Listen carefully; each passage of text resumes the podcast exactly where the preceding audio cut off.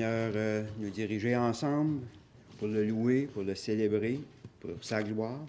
Et avant de commencer, on va prier. Oui, Seigneur, on se tourne vers toi. On se tourne vers toi, Seigneur, parce que tu nous as attirés à toi, Seigneur mon Dieu.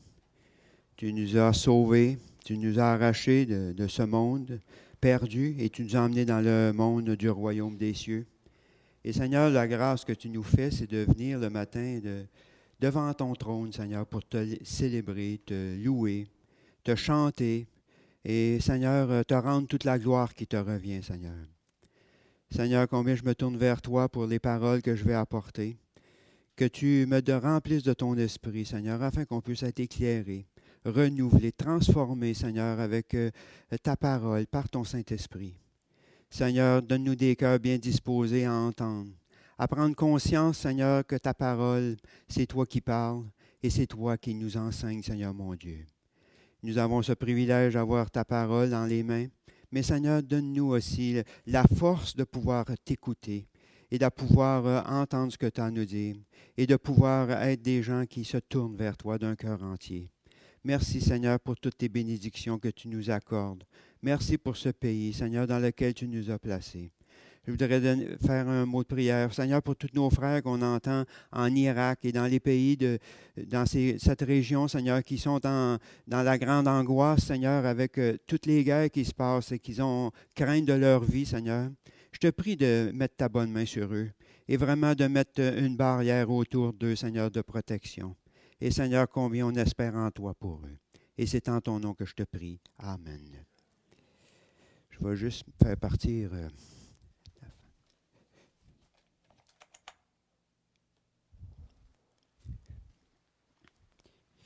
Bien, faire un petit rappel du dernier message que j'ai apporté dimanche passé. C'était le titre de dimanche passé, c'était « Tout ce qui peut être ébranlé va être ébranlé ». Et le fait que, pourquoi j'ai apporté ça, c'est que le Seigneur, il nous dit dans sa parole que dans les temps passés, il a ébranlé le monde.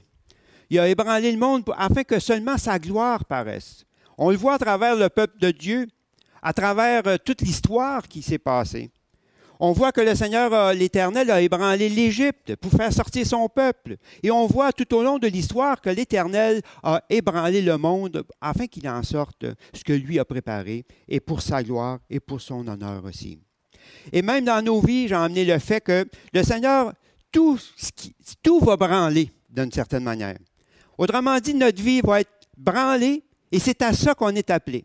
Et quand Paul y parle, il nous dit, ne soyez pas, c'est Pierre qui parle, il dit, ne soyez pas surpris que tout va branler et que le diable va vous chercher à vous ébranler. Parce que c'est à ça qu'on va passer. On va passer un criblage. Parce que tout ce qui n'est pas de Dieu, tout ce qui est les faux appuis, toutes les choses sur lesquelles on met notre confiance vont être enlevées. Et que ça nous plaise ou non, le Seigneur a préparé quelque chose de merveilleux pour nous. Il a préparé de nous montrer sa gloire, de se révéler nous, à nous à travers son Fils et à travers tout ce qui a été créé. Le Seigneur ne veut pas simplement qu'on reste en vie, comme j'ai toujours apporté. Il veut nous montrer autre chose. Il veut qu'on soit des gens qui vivent d'autre chose. Pas que nous soyons des gens qui sont toujours influencés ou ballottés comme les vagues de la mer au gré de toutes sortes de pensées et de doctrines. Le Seigneur veut qu'on soit des hommes et des femmes faits, c'est-à-dire qui ont l'expérience de la parole de Dieu, qui ont la connaissance et qui ont l'expérience, c'est-à-dire de mettre en pratique, c'est-à-dire de vivre de la parole de Dieu. Tout ce qui est faux appui, tout ce qu'on peut, moindrement illusion qu'on s'appuie. Hein? On ne s'en rend même pas compte qu'on s'appuie sur des choses. On s'appuie sur notre job, on s'appuie sur nos facultés de compétences. Hein? Moi, je suis bon dans l'installation de portes et fenêtres. Je vais trouver de l'ouvrage. Hein? Je ne m'appuie plus sur le Seigneur, je m'appuie sur le don que j'ai reçu. Mais le Seigneur, il nous donne des dons. Il nous a fait des dons à chacun de nous. Mais il ne veut pas qu'on adore les dons. Il veut qu'on se tourne vers lui et lui rende gloire parce que c'est lui qui pourvoit, c'est lui qui donne. Tous les faux appuis qui sont cachés dans nos cœurs, toutes les choses qu'on tient et qu'on essaie d'éviter pour ne pas les montrer. Mais le Seigneur les voit et bien souvent les fait sortir au grand jour. Et j'ai emmené le fait que les tribulations sont là parce que le Seigneur veut faire ressortir toutes les saletés ou tous les péchés qui sont dans notre cœur pour les montrer au grand jour, pas aux gens, mais que nous, on les voit pour savoir exactement qu'est-ce qu'on a dans le fond du cœur. Et bien souvent, c'est par la confrontation, c'est par les gens, par les personnes, par les insultes, par le mépris, par toutes sortes de choses, les persécutions, que là, on voit vraiment le fond de notre cœur. Dans la pression, on voit le fond de notre cœur.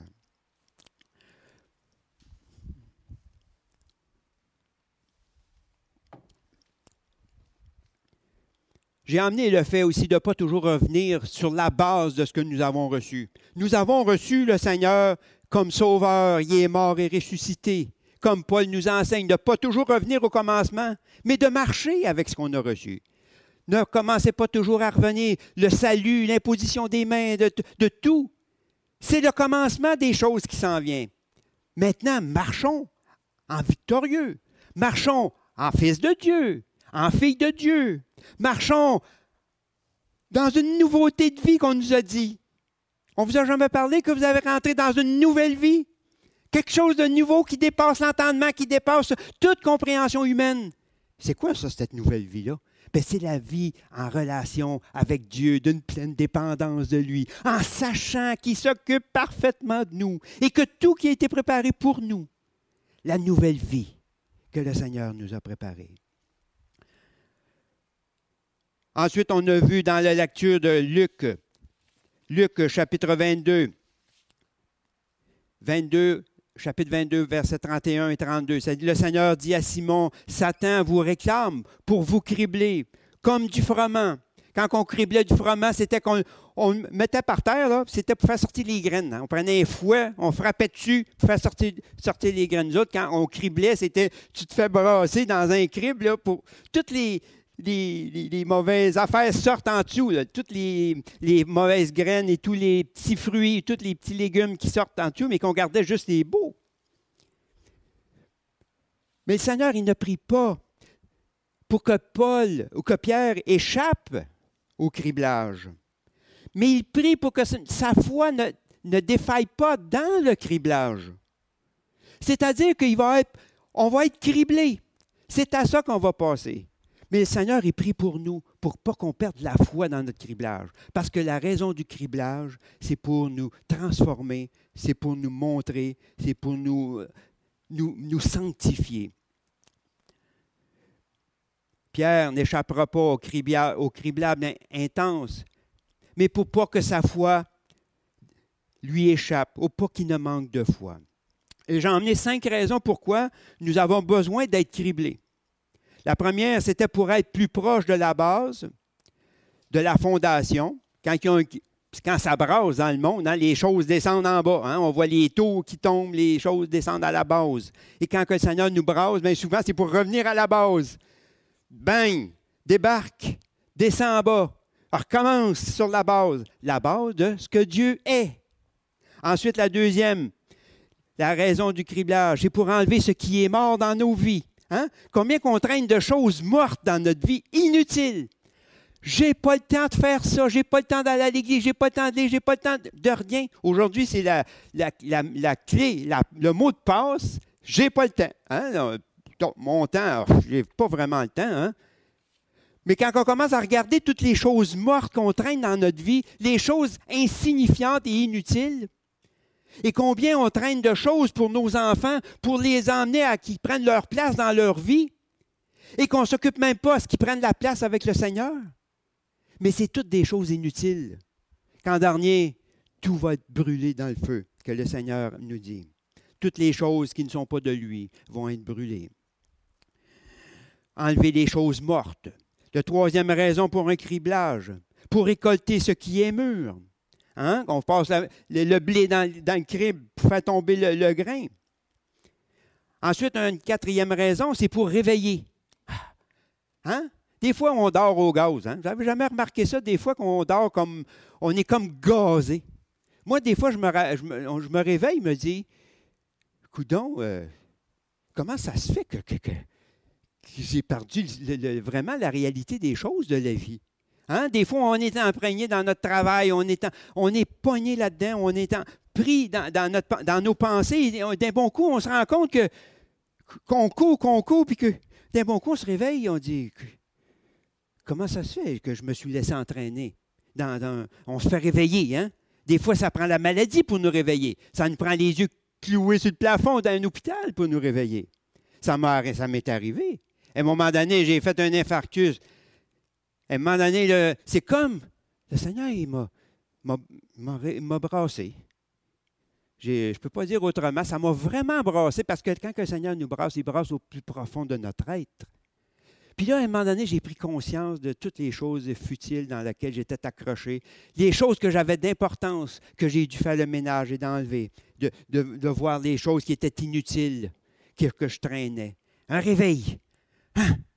Qu'est-ce qui se passe? Combien qu'on a besoin d'être réveillé? Et combien facilement on se fait endormir par le monde? Mais on a besoin de se faire réveiller. Ensuite, le 5e point pour un criblage, c'est pour unir ensemble de manière à ne plus être séparés, c'est-à-dire cribler comme un papier sablé quand on sable deux morceaux pour les coller, là. Bien, c'est un genre de crible, puis on les colle ensemble pour plus qu'ils ne soient séparés. Tous les impuretés, tous les défauts, tous les faux appuis, notre égoïste qui est au fond du cœur, nos orgueils que nous cachons, toutes les choses qui sont des faux appuis vont être ébranlées pour être enlevées. Le Seigneur a permis à Satan cet énorme criblage, afin que Pierre ne s'appuie plus sur quoi que ce soit qui vient de lui-même, mais sur le solide fondement de Dieu et de Dieu seul. Jésus-Christ, tout autre appui ou dépendance sera enlevé. Ensuite, j'ai emmené le fait que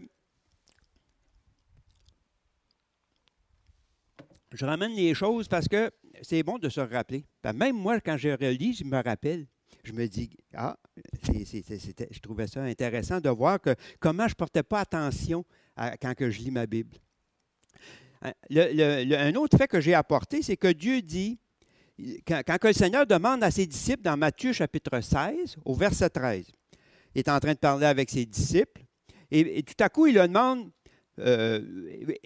qui dit-on que je suis? Il parle à ses disciples, peut-être d'autres personnes, mais on parle surtout des 12 disciples, des 12 apôtres. Ensuite, il leur pose une question. Qui dit-on que je suis? C'est facile à répondre, hein? Quand nous autres, on parle à travers des gens, on demande aux gens, qui dit-on qui est Jésus? Hein? On entend toutes sortes de commentaires assez intéressants. Il y en a que c'est Mahomet, il y en a c'est comme Bouddha. Toutes sortes d'affaires insignifiantes qu'on peut entendre, on les entend. Hein? Mais il y en a qui vont dire, c'est le petit Jésus. Hein? C'est le petit Jésus dans la crèche, à l'Église catholique. D'autres, des fois, on entend à la radio, hein, qu'est-ce que c'est Jésus? Bien, c'est peut-être Jean-Baptiste, c'est ça qu'on a répondu. On dit, c'est Jean-Baptiste, un prophète. Ensuite, toutes sortes de choses, c'est assez intéressant de voir toutes les choses qu'il dit. Ensuite, il leur dit, mais maintenant, et vous? Et maintenant, c'est comme, et toi, qui dis-tu que je suis? Et voilà la bonne question. Parce que le Seigneur a choisi ses 12 disciples. Il les a emmenés, il les a envoyés même avec autorité sur les démons, sur toutes les guérisons et tout. Il lui pose cette étrange question, « Mais vous, qui dites-vous que je suis? » Alors, le silence, sûrement, il y avait un silence, parce que sûrement qu'on n'était pas pressé de répondre, hein? Parce que chacun avait sa propre intérêt pourquoi Jésus était là. Hein? On savait qu'il fallait qu'il y ait le royaume, même on discutait pour savoir c'est qui aurait la première place, c'est qui le plus grand. Hein? À part ça, on discutait pour savoir c'est qui serait un à côté, puis un à l'autre côté. Hey! On va renaître, on va bosser, ça y est, le royaume s'en vient, on est en train de prendre le monde. Mais le Seigneur leur pose la question, mais c'est bien beau tout ça, mais qui dites-vous que je suis? Alors Pierre, probablement avec beaucoup d'enthousiasme, il dit, tu es le Christ, le Fils de Dieu. Et le Seigneur lui dit, bien, tu es béni, Simon Pierre, parce que ce n'est pas la chair et le sang qui t'ont révélé ces choses. Mais c'est le Fils de Dieu. C'est assez intéressant que le Seigneur lui dise cela, parce que un petit peu plus loin, il lui dit à Pierre, si, Satan, retire-toi d'ici. Retire-toi d'ici un petit peu plus loin. Au début, ce que je veux dire, c'est qu'on ne peut pas toujours avancer avec le témoignage des autres. On ne peut pas toujours avancer dans notre marche chrétienne avec le témoignage des autres. On vient à l'Église, on écoute les pasteurs, on écoute les gens dans l'entourage, on voit que le Seigneur, on écoute que les gens, ils parlent du Seigneur, ils témoignent, mais on ne peut pas toujours faire cette vie-là. Au début, souvent, ce sont des gens qui nous ont rendu témoignage de Christ. On nous a prêché la bonne nouvelle. On a dit, venez, viens voir, on a trouvé le Christ, le Sauveur, celui qui donne la vie éternelle. Mais le but de tout ça, c'est que nous ayons Christ en nous et que nous marchions en lui. On peut avoir des bonnes nouvelles, on peut faire passer notre vie à recevoir des bonnes nouvelles. C'est bien le fun des bonnes nouvelles, mais qu'est-ce que ça change dans ma vie? Mais ce que ça change, c'est que Dieu vient habiter en moi. Cette bonne nouvelle m'est donnée afin que je me l'approprie, afin que je vive de lui. Le but de tout ça, c'est que nous ayons Christ en nous. Comme les disciples, à un moment donné, on entend Philippe qui s'en va rendre témoignage à Nathanaël dans Jean chapitre 1, 45. Il dit, viens Nathanaël, on a trouvé le Christ, celui que Moïse y parle. Alors Nathanaël, il dit, peut-on trouver quelque chose de bon dans Nazareth? Et après ça, tout à coup, Nathanaël va voir Jésus et il lui parle et il dit ensuite, bien, ce n'est pas à cause de ce que vous m'avez dit, c'est à cause de ce que j'ai vu que j'ai cru. Et qu'est-ce qu'on peut dire de la Samaritaine? La Samaritaine est au puits en train de jaser avec Jésus, en train de parler. Et tout à coup, elle parle, il pose des questions et elle voit qu'à un moment donné, on peut imaginer qu'elle a réalisé qu'il y avait quelque chose qui se passait. Et tout à coup, elle se rend compte que ce n'était pas rien qu'un homme ou un prophète, mais ce qui était le Fils de Dieu. Elle va dans son village, qu'est-ce qu'on entend? Elle dit à son village, « Hey, venez, il y a quelqu'un qui m'a dit toute ma vie, tout ce que j'ai fait, tous mes péchés et tout, ne serait-ce pas le Fils de Dieu? » Et tout à coup, tout le village vient voir Jésus. Il commence à parler avec et passer quelque temps avec. Et ils lui disent quoi? Ils disent, nous ne croyons pas parce que ce que tu nous as dit. Nous croyons parce que nous savons, parce que nous l'avons vu, nous l'avons entendu et nous y croyons. Voyez-vous, les choses, on ne peut pas toujours rester dans ce que nous avons entendu, de ce que nous avons entendu parler. C'est la même chose quand on lit notre Bible. On ne peut pas toujours rester dans ce qui nous est dit. La Bible, elle a une raison d'être. C'est de changer notre vie. Si on continue à passer notre vie à lire la Bible et simplement étudier, bien, ça va être comme un autre livre, mais bien intéressant. Ça va être une belle théologie, un beau roman dans certains cas, une belle histoire en d'autres cas. Mais le but, c'est que nous montrer qu'à travers la Bible, la parole de Dieu qui conduit son peuple, qui enseigne son peuple, qui est le Dieu de la vie, le Dieu créateur et tout. Même chose pour les pharisiens quand ils rendaient témoignage. Ils rendaient témoignage de d'autres personnes. Quand le Seigneur lui parlait et qu'il ne croyait pas, qu'est-ce qu'il disait? Nous avons comme père Abraham.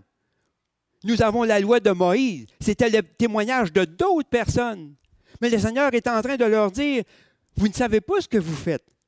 Celui qui est en avant de vous, il est bien plus grand que celui que vous parlez. Parce que vous dites ce que vous avez entendu dire. Mais la vérité, elle est ici. Elle est en moi. C'est le Seigneur qui nous dit. On ne peut pas toujours vivre avec le témoignage des autres.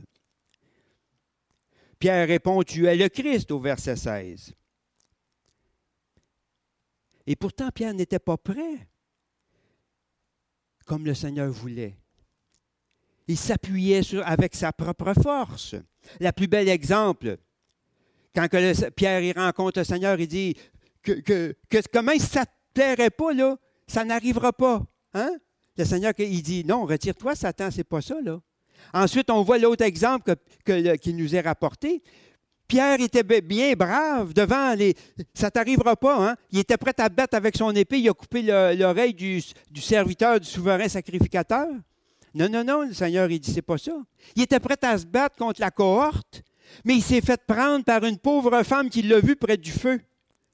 Une pauvre femme qui faisait du feu dans la cour et qui a renié le Seigneur, qu'on a vu par la suite. Parce que, voyez-vous, Pierre s'appuyait sur sa propre force. Et le Seigneur ne veut plus qu'on s'appuie sur nos propres forces, mais il veut qu'on se tourne vers lui et qu'on dépende de lui. Alors, la question,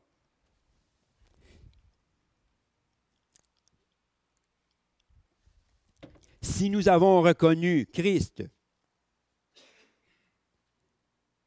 qu'est-ce que l'on fait avec? Si on a reconnu que c'est le Fils de Dieu, qu'est-ce qu'on fait avec? Si on a reconnu qu'il est le Créateur de l'univers, si on a reconnu que Dieu est celui qui pourvoit en toutes choses, celui qui a dans sa main toutes les ficelles, toutes les puissances et tout, qu'est-ce qu'on fait avec? Qu'est-ce qu'on fait avec sa parole? Qu'est-ce qu'on fait avec ce qu'il nous enseigne? En tout dans nos vies. Qu'est-ce qu'on fait avec?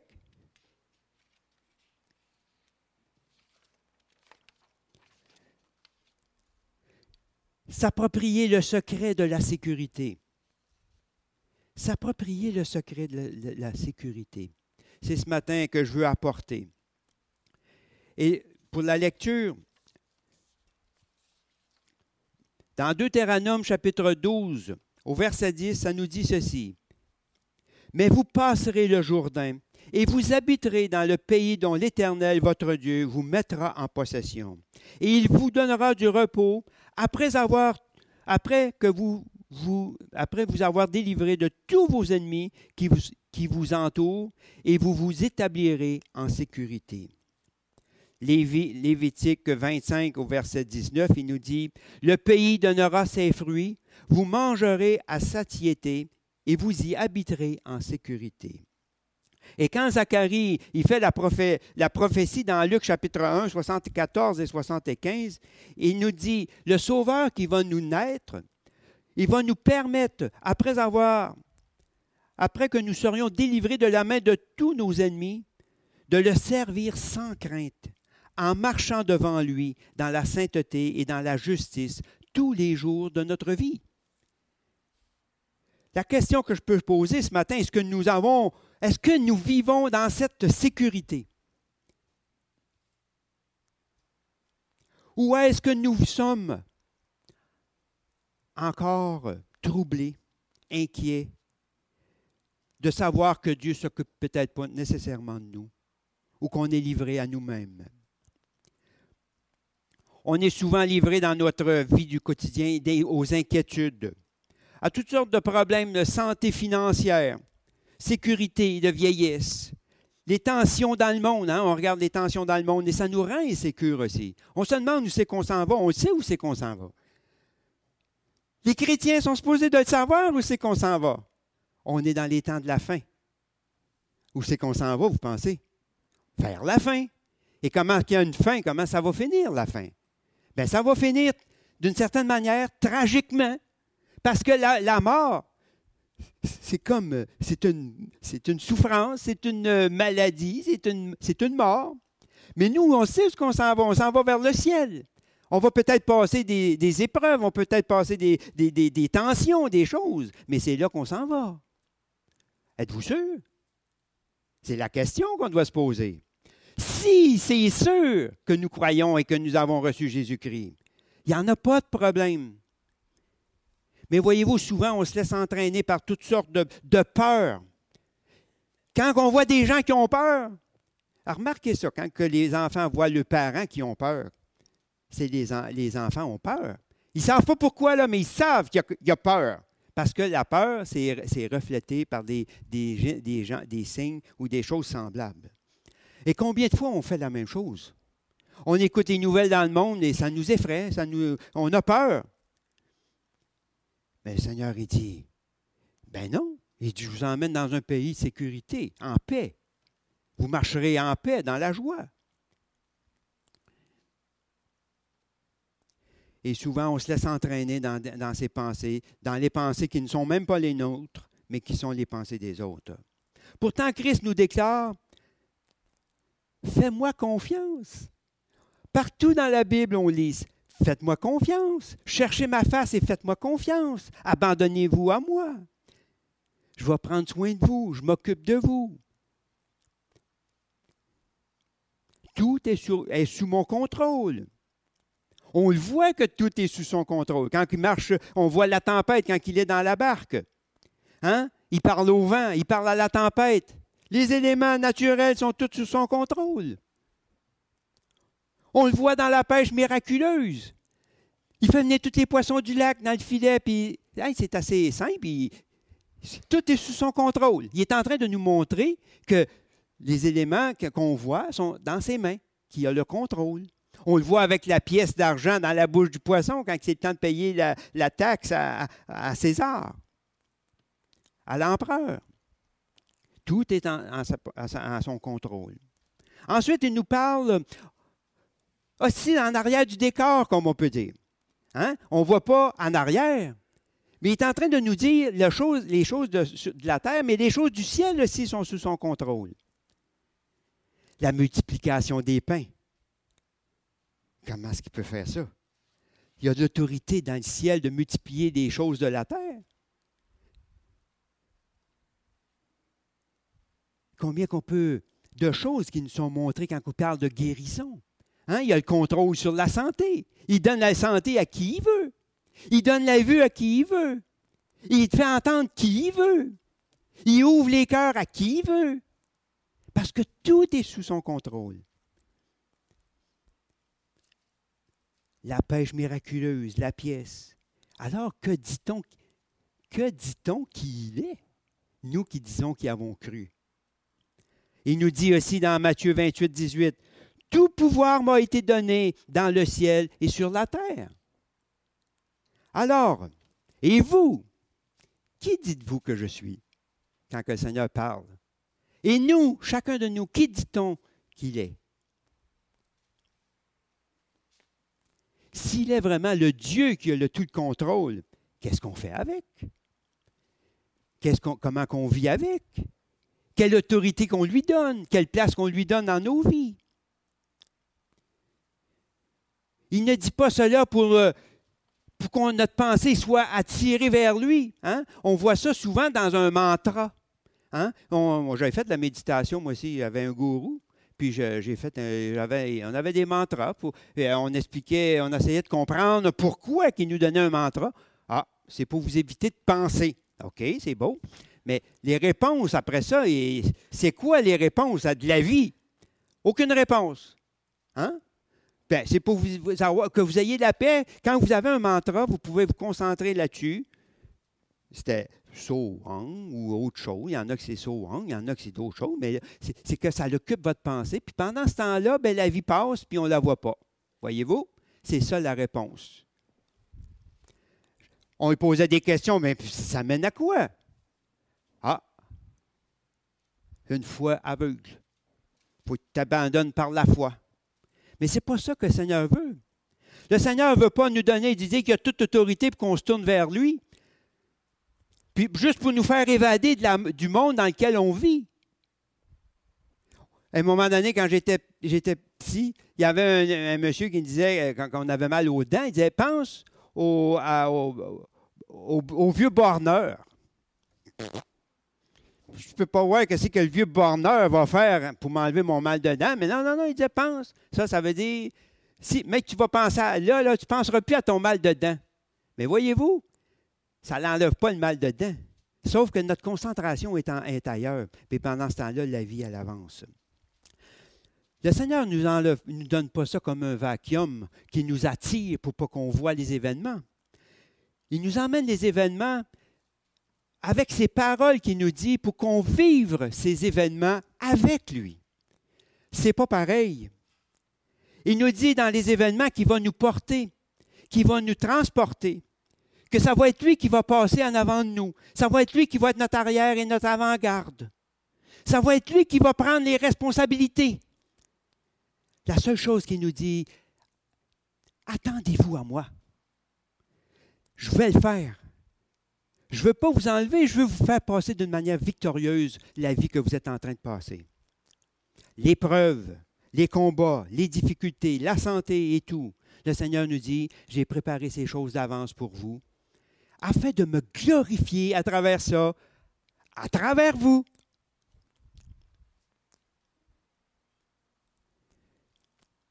Il nous dit cela quand nous sommes en plein dans la tempête, quand nous ne voyons pas la fin du tunnel, quand nous sommes hérités au maximum par les événements de la vie, par des personnes, par toutes sortes de situations dans la vie, par les mauvais traitements dans certains cas. À travers, on pourrait dire, le mauvais sort qui s'acharne sur nous, qu'on n'en voit pas la fin. Hein? On dirait, on a l'impression des fois que c'est... On est entré dans un monde où on dirait qu'on ne s'en sortirait pas, que Dieu nous a abandonnés et qu'on est laissé seul. Est-ce que Dieu m'a vraiment s'occupé de moi? Est-ce qu'il est parti? Est-ce qu'il nous a laissés seuls? Le Seigneur veut nous faire traverser ces événements en sachant qu'il s'occupe parfaitement de nous et qu'il va le faire pour nous aussi.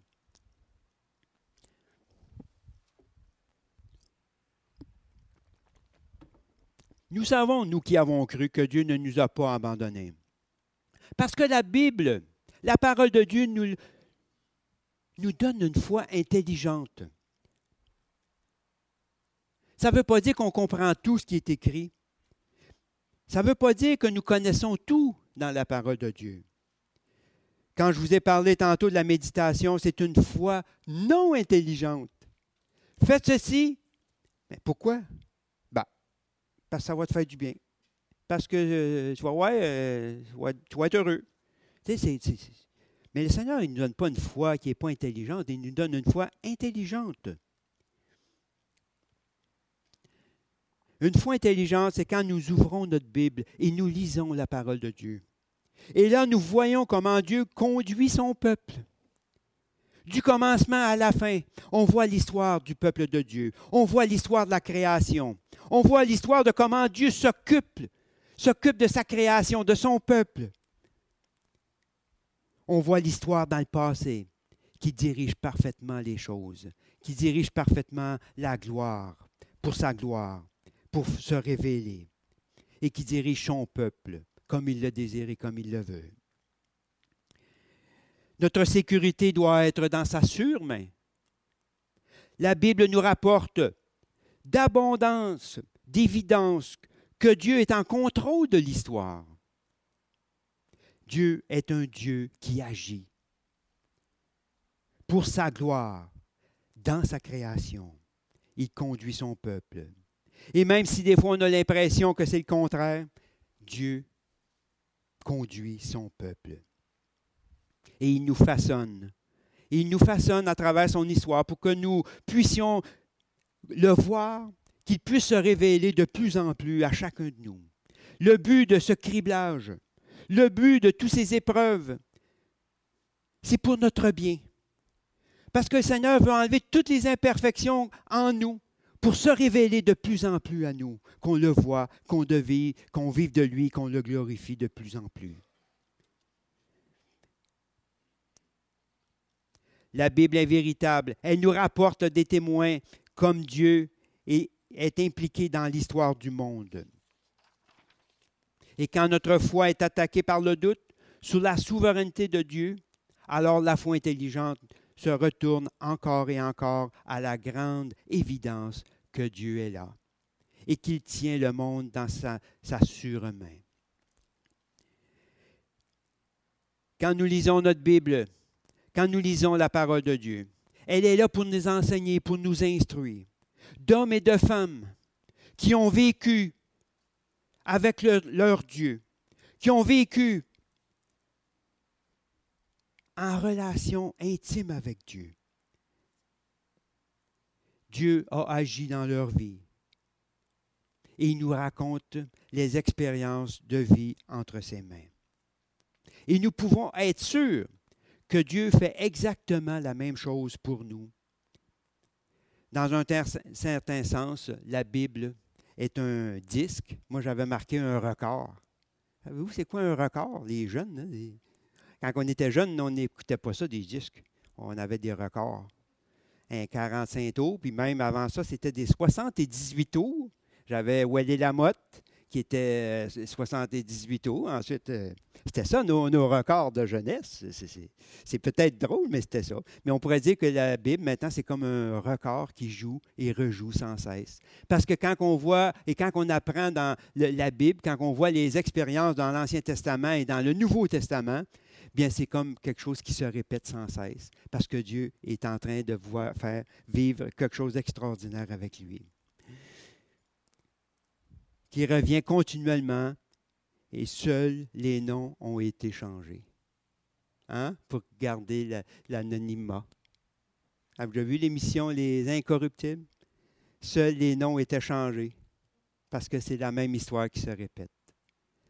L'Ancien Testament, c'est le Nouveau Testament. Le Nouveau Testament, le salut en Jésus-Christ, et le Seigneur est en train d'écrire avec nous la même lettre que l'Ancien Testament.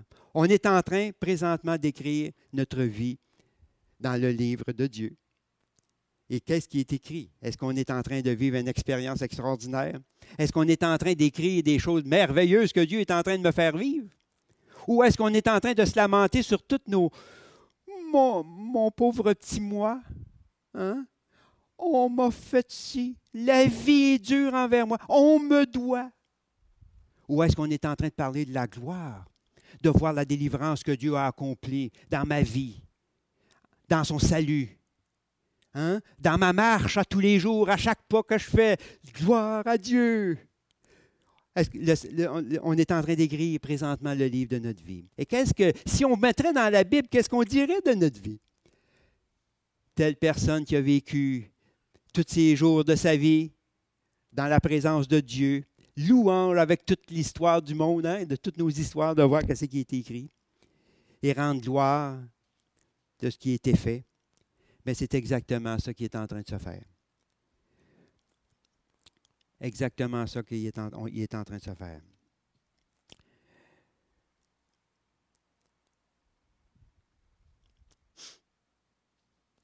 Quand Paul instruisit les Corinthiens, à deux endroits dans le même chapitre 10, il dit, chapitre 10, 1 Corinthiens chapitre 10 au verset 6, il dit, « Or, ces choses sont arrivées pour qu'ils nous servent, pour nous servir d'exemple. » afin que nous n'ayons pas de mauvais désirs comme ils en ont eu. » Dans 1 Corinthiens chapitre 10 au verset 6.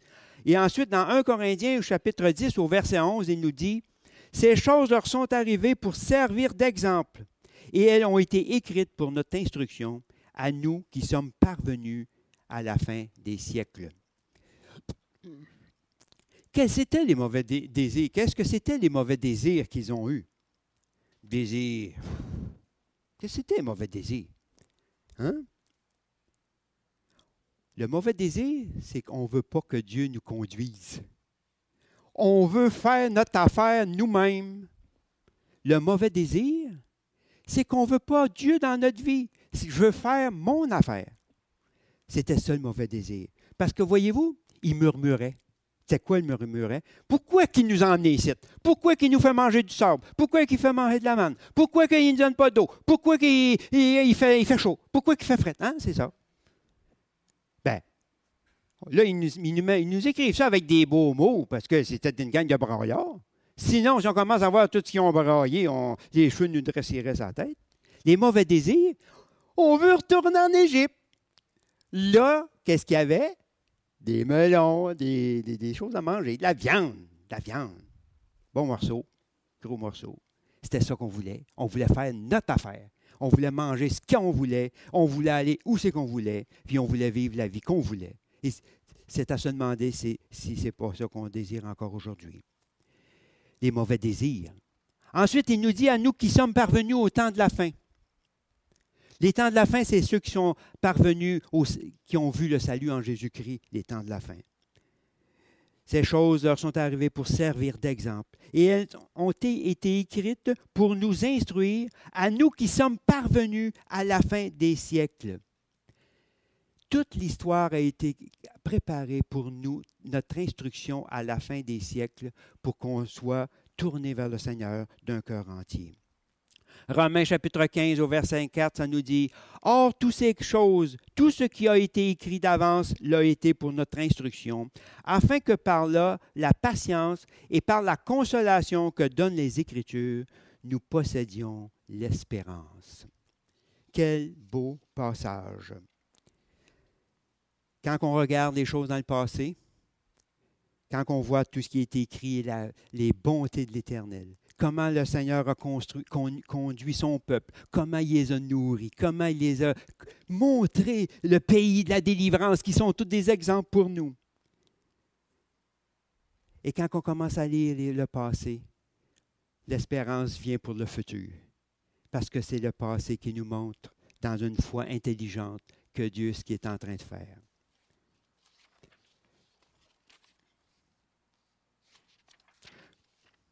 Beaucoup de faits dans l'histoire nous sont rapportés, qui nous prouvent et nous montrent la main souveraine de Dieu et qu'il était impliqué dans leur vie et pour leur bien, pour leur bonheur, et dans la nôtre aussi.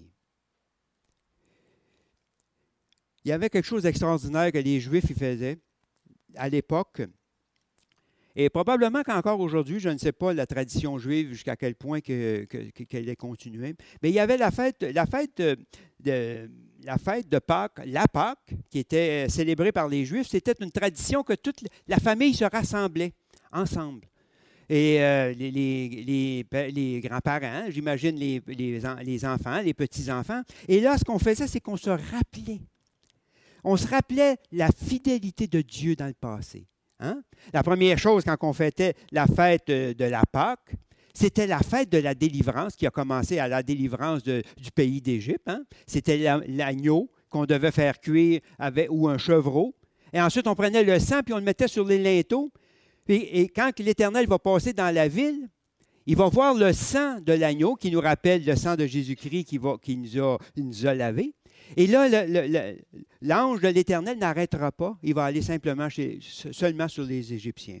Et quand on fêtait la Pâque, c'était un rappel de la délivrance d'Égypte, de la sortie d'Égypte avec puissance.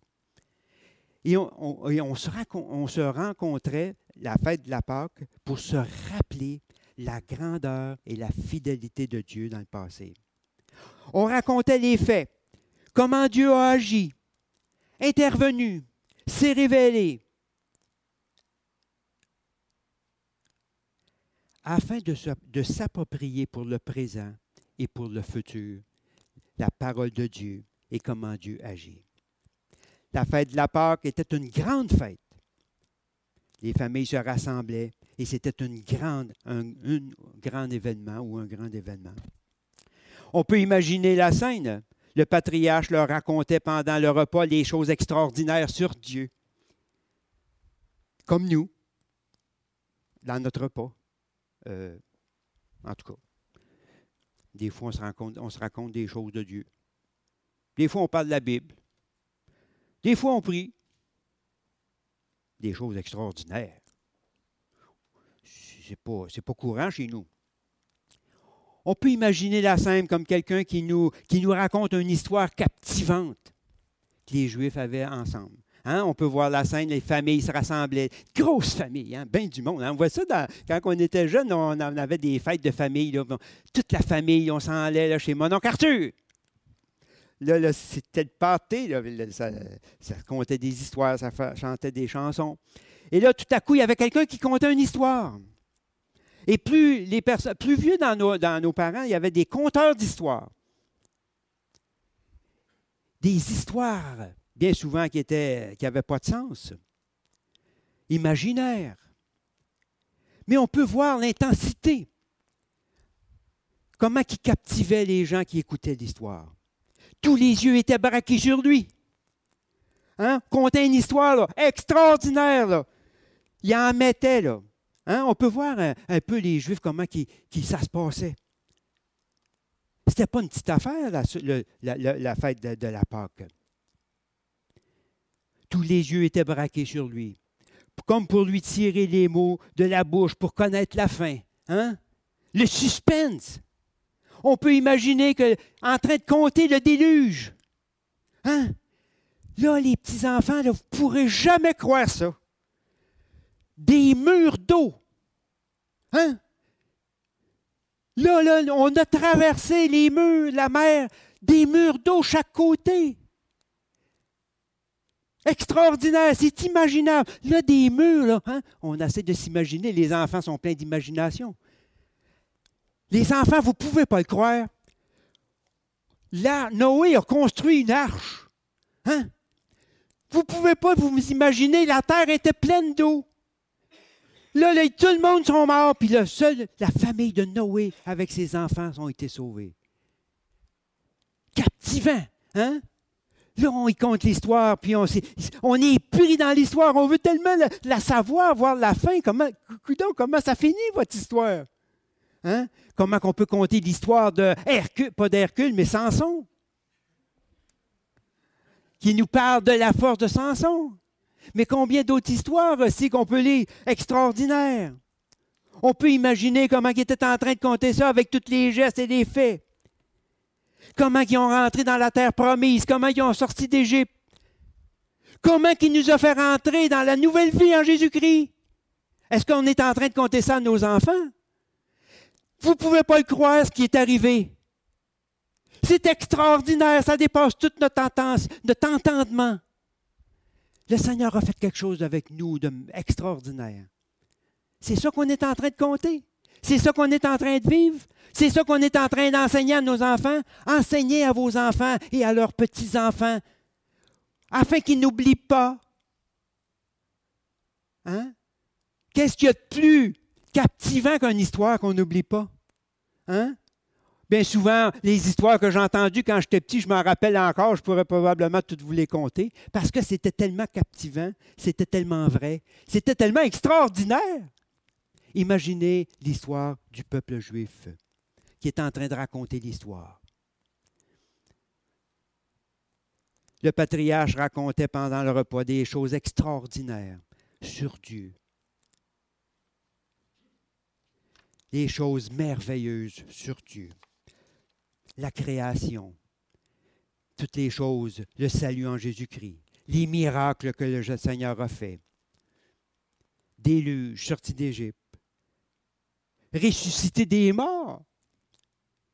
Je ne sais pas comment on peut compter ça dans une histoire comme ça. Hein?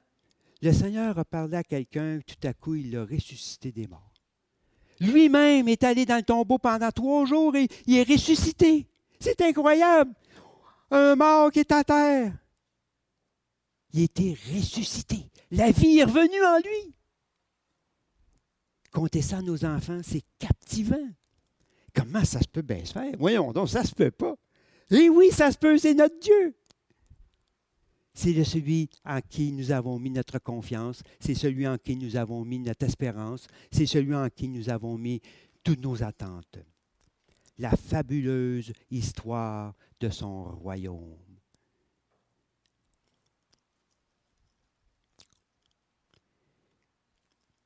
Quand nous regardons l'histoire du passé et voyons tout ce que Dieu a fait pour nous, tout ce qu'il nous fait voir, il veut que nous soyons rassurés. Il veut qu'on se tourne vers lui. Il veut qu'on voie les choses du passé qui nous donnent l'assurance du futur. Parce qu'il veut qu'on vive en sécurité. Il veut qu'on vive en paix, avec une pleine assurance, dans la joie que Dieu conduit son peuple. Il s'occupe parfaitement de nous. Maintenant, quand on regarde le passé, ça nous rassure pour le maintenant. Parce que c'est très décourageant, c'est très épeurant dans certains cas. Il nous rassure pour le présent et il nous rassure aussi pour l'avenir et pour toujours. Dieu n'a pas perdu le contrôle. Dans Hébreux chapitre 2 au verset 1, il nous dit « C'est pourquoi nous devons d'autant plus nous attacher aux choses que nous avons entendues. » Est-ce que nous sommes en train de nous attacher aux choses que nous avons entendues? Ou est-ce que nous sommes en train de s'attacher aux choses que nous avons entendues du monde? la peur du monde, les tragédies du monde, ou est-ce que nous sommes en train de nous attacher aux choses que nous avons entendues de la part de Dieu, des témoignages de gens dans l'Ancien, dans le Nouveau Testament, les choses extraordinaires que Dieu a accomplies pour notre enseignement, pour nous donner du courage, que nous soyons plus rassurés. De garder les yeux fixés sur Dieu, son Fils qui nous éclaire. Sur tous ces témoignages que nous avons reçus du passé, de tous ces hommes de Dieu qui nous ont écrits, dans l'Ancien, dans le Nouveau Testament, tous les hommes de Dieu qui ont écrit des livres dans le passé et qui en écrivent encore aujourd'hui pour essayer de nous faire goûter un peu de ce qu'ils vivent, qui essaient de nous faire, de nous montrer par toutes sortes de moyens, toutes sortes de détours pour nous montrer qu'est-ce qui est Dieu, la nouvelle vie, la nouvelle création. Tous ces faits qui sont rapportés nous démontrent que Dieu est impliqué dans la vie et qu'il est impliqué dans nos vies et qu'il veut notre bien et qu'il veut nous diriger en paix pour une relation plus intense avec lui. J'ai trouvé ça assez extraordinaire qu'un matin, on a chanté tous les cantiques qui nous rappellent la gloire de Dieu. Hein? J'en ai retiré un qui nous donne le numéro 322, mais on a chanté « Cherchez d'abord le royaume de Dieu ». C'est pour notre bien que le Seigneur nous dit ça. Dans toute chose, ça devrait être une des règles. Dans toute notre vie, ça devrait être la règle numéro 1. Cherchez d'abord le royaume de Dieu. Qu'est-ce que ça nous montre? L'épreuve? Cherchez d'abord le royaume de Dieu. Qu'est-ce que ça démontre? Mon seul abri, c'est toi? Oui, mais j'en ai un autre en arrière dans ma cour. Des fois, ça fait défaut sur ton côté. Ben, j'ai ma petite cabane. On a tout un petit abri, des petites sécurités, là, un an encore que. Est-ce que mon seul abri, c'est toi? Malgré les épreuves, malgré tout. Ensuite, je me confie en toi. Je me confie en toi. Seigneur, à travers toute ma vie, à travers tout ce que j'ai vécu, à travers toutes les épreuves, les temps difficiles, les joies, hein? On se confie des fois en lui quand on est mal pris. Mais le Seigneur, il dit tout le temps, si vous avez dans la joie, il dit chantez. Si vous avez des besoins, des combats, priez. Mais confions-nous en lui. Ensuite, oui, tu es digne de régner. Est-ce qu'il est digne de régner dans nos vies, dans nos cœurs? Puis ensuite, le meilleur, moi je trouvais, c'est « vous bondirez de joie ». Ça, moi, ce cantique-là, là, je le trouve tellement, là, comment je pourrais dire? Victorieux. Hein? Ça nous dit que le Seigneur, il dit, mon peuple va sortir de l'esclavage. On pourrait paraphraser comme ça. Il va sortir comme des veaux dans un pré. Savez-vous que ça fait des veaux, ceux qui n'ont jamais vu des veaux? Le printemps, quand on sortait les vaches puis les veaux de l'écurie, qui avaient passé l'hiver dans l'écurie, là, on les mettait dans le port dehors, là. Ça sautait, ça bondissait, ça courait. C'était, comment qu'on pourrait dire, là? C'était fou à voir marcher ça. Il était content. Mais le Seigneur est en train de nous donner des exemples comme il y avait dans le temps. Vous allez sortir, mon peuple va sortir puis il va bondir de joie. Pourquoi? Vous bondirez de joie, vous marcherez en paix. Montagnes et collines battront des mains. Hein? Vous avez imaginé la gloire de ce qui se passe? Les arbres, les montagnes, les collines, toutes proclament la joie de l'Éternel. Toutes louent. Hey, qu'est-ce qui se passe dans la création? Montagnes et collines battront des mains. On voit comme une espèce d'enjouement de ce que Dieu est en train de faire avec ses enfants. Les anges nous regardent. Ça nous dit... Des milliers d'anges vous regardent, des témoins dans le ciel, partout. On pense qu'on est tout seul, livré à nous-mêmes. Des dizaines de personnes nous regardent. « Hey, t'es chrétien? »« Ah, j'étais à l'œil. » Ils nous disent pas ça de même, mais c'est comme ça que ça se passe. Allez, vos enfants, vous dites à vos enfants que vous êtes chrétiens. Vous allez voir qu'ils vont vous avoir à l'œil. Ah, je t'ai vu. Hein, on fait un petit mauvais coup des fois, là, on parle des... Hey, ça a sorti de ta bouche, hein? Des fois, je me fais prendre, moi aussi, par les gars qui travaillent avec moi. Hey, t'es-tu sacré? Eh oui, des fois, sacré. Là, tu te fais prendre comme les culottes à terre. Mais les gens nous regardent, on est des témoins. Est-ce qu'on nous sommes les témoins de quelque chose d'extraordinaire? Bondir de joie parce que le Seigneur nous a choisis, nous emmène, nous conduit. Les épreuves. Quand on a les yeux tournés vers quelque chose d'extraordinaire et grand et merveilleux, immense, les épreuves pâlissent à la lumière.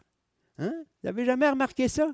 Quand on a une joie intense, là, une fête intense, là, un mariage, quelque chose, c'est comme toutes les autres s'il y a à côté de bobos, là. C'est comme...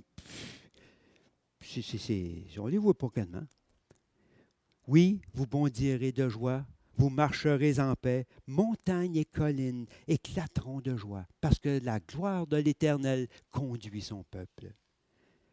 Puissions-nous nous tourner dans le passé, qui est le garant de l'avenir, qui nous montre que le Seigneur est en train de faire quelque chose de merveilleux avec nous, qui est en train de nous emmener dans son royaume, qui veut nous faire vivre à travers des épreuves.